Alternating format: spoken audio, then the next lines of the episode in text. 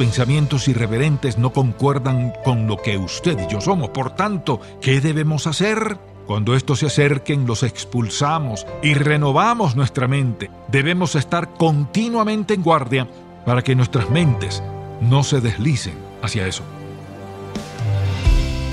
Bienvenido a En Contacto, el Ministerio de Enseñanza Bíblica del Dr. Charles Stanley. En el mensaje de hoy podremos aprender que, como creyentes, nuestra identidad real está del todo relacionada con Jesucristo. Gracias a Él, somos una nueva creación, hijos del gran Rey. Siga ahora con nosotros y escuche más acerca de esta verdad.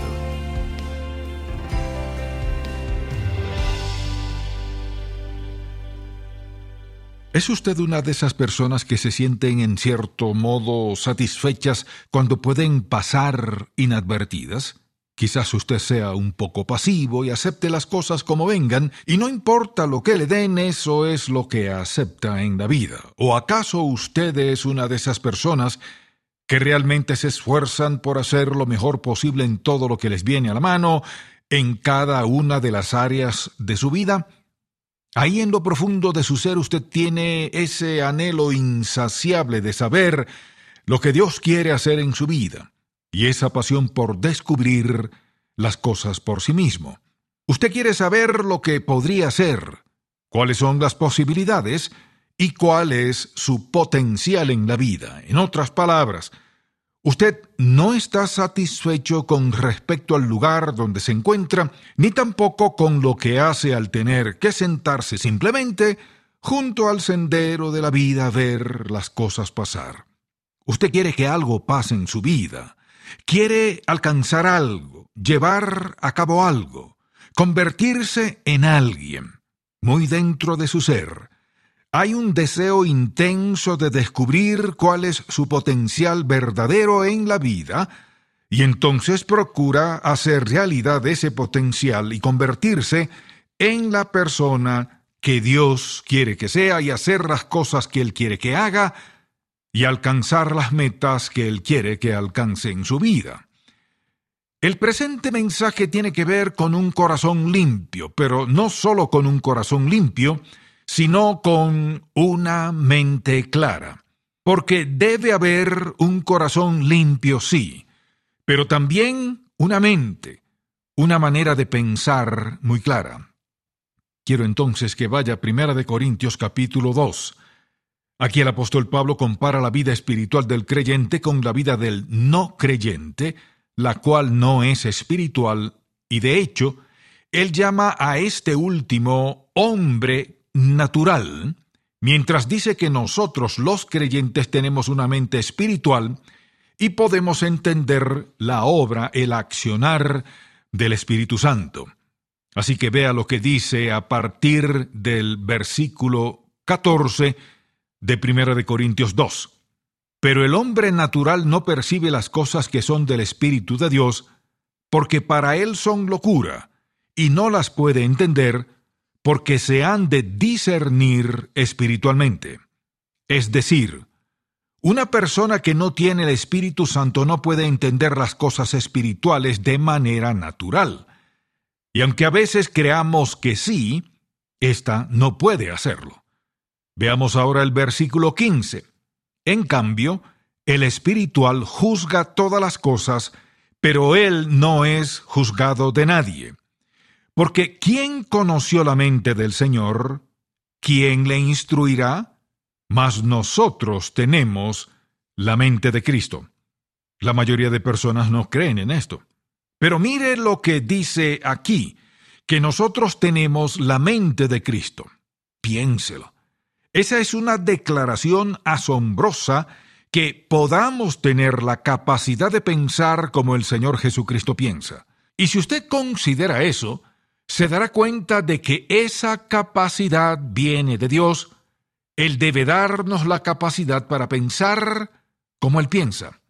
Él dice que nosotros tenemos la mente de Cristo, es decir, el Espíritu Santo, quien mora en usted, lo capacita para que piense como Dios piensa, para que vea las cosas desde su perspectiva y para que las perciba como realmente son, no como el mundo las ve, sino como Él las ve. Ahora bien, decir que tenemos la mente de Cristo no significa que tengamos un conocimiento infinito de todas las cosas, ni que lo sepamos todo perfectamente, sino que Él, al darnos la mente de Cristo, nos dio la capacidad para pensar como nuestro Señor piensa. Por tanto, si usted considera cómo es su mente, cómo piensa usted, qué cosas captan su atención, qué influyen en usted, verá que su manera de pensar es el resultado de lo que usted deja entrar en su mente. Y lo que ha dejado entrar en su mente lo ha dirigido hasta este punto en su vida. En otras palabras, ¿no le agrada donde está? No tiene que quedarse ahí. ¿Quiere cambiar su situación? Pues Dios le da la capacidad, escuche bien, para que averigüe lo que Él quiere hacer en su vida. Porque una mente clara puede discernir cuál es la voluntad de Dios y puede discernir la mente de Dios, si usted de veras quiere eso para su vida. De manera que cuando usted piensa en cómo obtener una mente clara, esta es un regalo que Dios nos da. Por ejemplo, Él menciona la mente del Espíritu en Romanos capítulo 8. ¿Y qué es la mente del Espíritu? Es una mente clara. Y recuerda usted lo que dijo Pablo en Filipenses capítulo 2, dijo, haya pues en vosotros este sentir que hubo también en Cristo Jesús. Filipenses 2.5. ¿De qué se trata eso? De una actitud que debe haber en uno. Haya en vosotros este sentir. Y si eso no hubiera sido posible, él no lo habría mencionado. Sin embargo, lo dijo. Haya pues en vosotros este sentir, que hubo también en Cristo Jesús. Y bien, ¿cómo era la mente de Cristo con respecto a sí mismo a la que Pablo se refiere aquí? Pues escuche lo que Cristo dijo. Yo no vine para ser servido, sino para servir y para dar mi vida en rescate por mucho. Mateo 20, 28. La mente de Cristo era la mente de un siervo, o sea, esa era su visión, venir a servir a la humanidad. Además, en Mateo 16, versículo 13, él dijo que era el Hijo del Hombre, el cual venía a poner su vida, a dar su vida como rescate, para que usted y yo podamos ser salvos hoy. Así que esa fue su forma de pensar, y eso fue exactamente lo que él hizo. Y nosotros tenemos la capacidad de pensar como nuestro Señor piensa, y sin importar quién sea usted, si ha confiado en Jesucristo como su Salvador personal, cuando usted nació de nuevo, Él le perdonó sus pecados, lo transformó, le dio una nueva naturaleza e hizo habitar en usted al Espíritu Santo. Así que usted ha sido dotado de una mente clara, la cual tiene la capacidad para pensar como Dios piensa con respecto a las circunstancias de su vida y lo que ocurre a su alrededor. Fíjese ahora en que yo he hablado del concepto de capacidad, el cual es un don de Dios. Pero para que eso llegue a ser realidad en su vida, pensar como Dios piensa, tener sus pensamientos, percibir las cosas como Él las ve, nosotros debemos asumir esa responsabilidad. La capacidad para hacerlo es un don de Dios. El convertir eso en realidad es mi responsabilidad. Yo tengo que tomar decisiones. Y estas tienen que ver con lo que dejo o no dejo entrar en mi mente y con la confesión y el arrepentimiento o no de mi pecado. De manera que usted cuenta con esa capacidad. La pregunta es esta. ¿Qué hará al respecto? ¿Qué hará con esa capacidad que Dios le ha dado para poder pensar correctamente en cuanto a su vida? Porque recuerde lo que hemos dicho que el pensamiento incorrecto no lo llevará donde Dios quiere que vaya. El correcto sí lo llevará. Pero, ¿qué pasará con el pensamiento equivocado? Será como una barricada y usted no logrará llegar a donde quiere. Amable oyente, no se deje engañar por el hecho de que solo porque las personas tienen dones, talentos y habilidades, usted debe pensar que ellas han alcanzado indudablemente su potencial. Mientras una persona no invierta su vida en la voluntad, el propósito y el plan de Dios, de tal forma que eso le traiga a Él la gloria y la honra, Mientras esa persona no vive en armonía con la voluntad de Dios, ésta no ha alcanzado su potencial, no importa lo que pase. Y es que muchas de esas personas, escuche bien, viven en la escoria de la vida. Puede que tengan riquezas y que vivan en mansiones suntuosas, pero espiritualmente hablando, viven ahí abajo en medio de la escoria. Van arrastrando los talentos, las habilidades y aptitudes que Dios les ha dado para destrucción y corrupción no para edificación de la sociedad y de las personas que los rodean. Eso es lo que sucede. Cuando una persona que se convierte a Cristo no conserva su mente clara, no solo puede dañarse a sí misma, sino también dañar a los demás. Y eso es algo que olvidamos con cierta frecuencia. Usted dirá, pues bien, estoy de acuerdo en que eso es un desafío, pero ¿Cómo hago para conservar la mente clara cuando hay miles de pensamientos que pasan por ella cada día y tres millones y medio cada año? ¿Cómo voy a conservar una mente clara? Pues bien, le diré cómo hacerlo. En primer lugar, la Biblia dice que debemos renovar nuestra mente. Eso es lo que Pablo dice en Romanos 12.2. No se conformen, dice él, no se ajusten al molde de este mundo, más bien transformen su vida por medio de la renovación de su mente. Y bien, ¿qué significaba para él la renovación de la mente? Hacer que ésta regrese a la verdad. Piense en esto. Para cualquiera de nosotros es fácil, cualquier día de nuestra vida, y donde quiera que nos hallemos, ya sea que vayamos de compras, que estemos en la iglesia o donde sea, que nuestra mente empiece a vagar sin rumbo. Esta puede dejarse llevar por toda clase de pensamientos. Es por eso que usted debe tener cuidado de quién le acompaña, a dónde va, qué clase de amigos tiene y con quiénes se asocia en la vida. Y es porque esa gente va a influir en usted de alguna manera o usted va a influir en ellos. Pero entonces, ¿qué sucede? Que nuestras mentes pueden vagar sin dirección. Y preste atención porque estamos viviendo en un sistema mundano con una forma de pensar irreverente.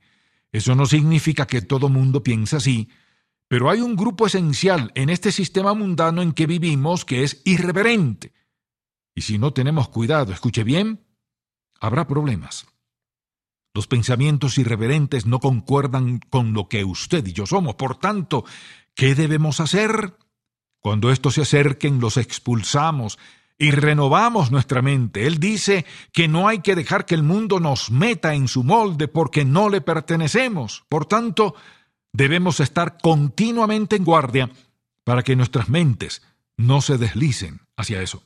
Veamos ahora otro aspecto en cuanto a esto. Yo he predicado otras veces acerca de la guerra espiritual, de los ataques satánicos y de vestirnos con la armadura de Dios. Y en esto de vestirse con la armadura de Dios, hemos de pensar que primero tengo que ponerme el yelmo de la salvación. ¿Por qué?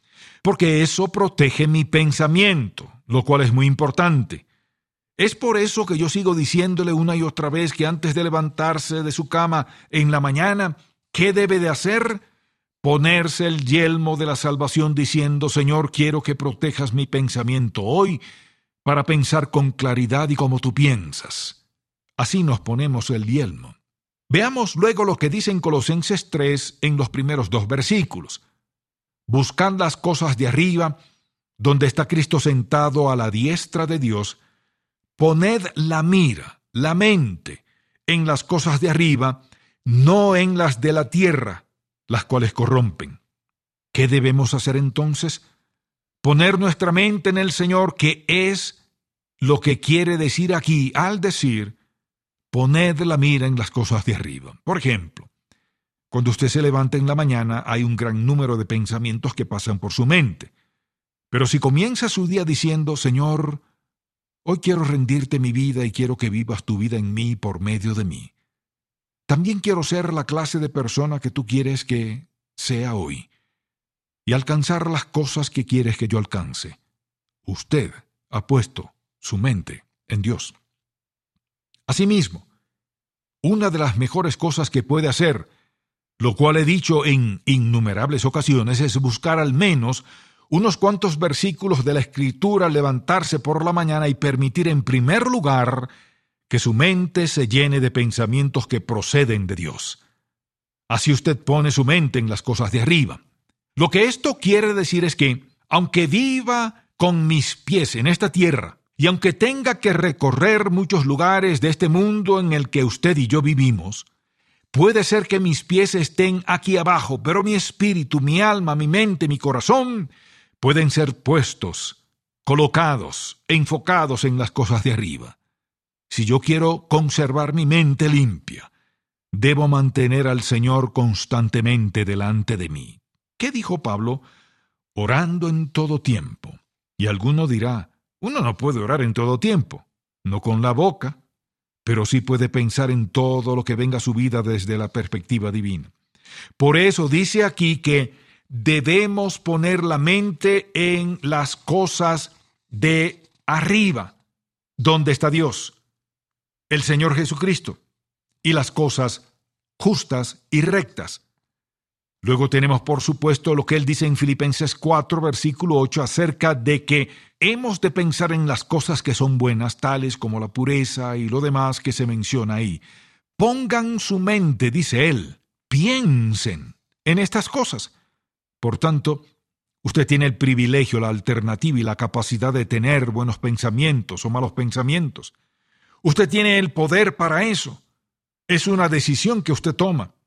Pero si quiere tener una mente clara, debe tomar la decisión de pensar en qué, en las cosas que son buenas, y luego debe continuar acordándose de que usted tiene la mente de Cristo, lo cual indica que hay algunas cosas que no están de acuerdo con lo que somos.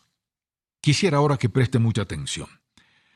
Digamos que hay algunos pensamientos en su mente los cuales usted sabe que no concuerdan con lo que somos. Mire entonces lo que debe de decir. Esto no está de acuerdo con lo que soy, y elimínelo.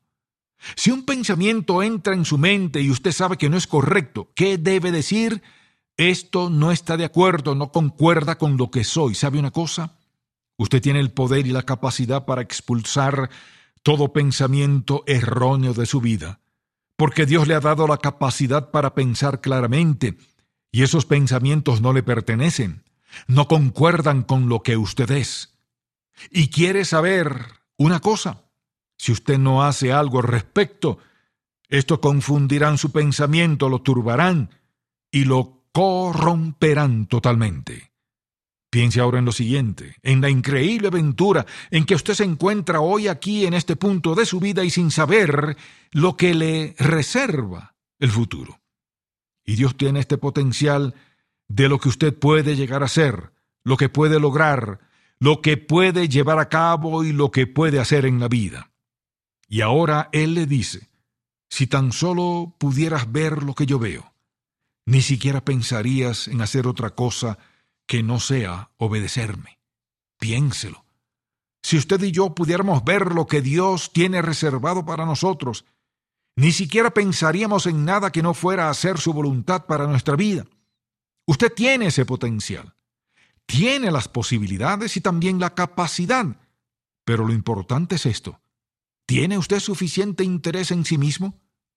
¿Ama a Dios lo suficiente como para conservar limpios su corazón y su mente y poder así alcanzar su potencial en su vida y honrarlo y glorificarlo e impactar a las personas que están a su alrededor de tal manera que todo eso señale hacia Jesucristo, su Salvador y Señor, como única esperanza de vida eterna para ellos? Lo que usted debe preguntarse es esto. ¿Es eso lo que en realidad quiero en mi vida?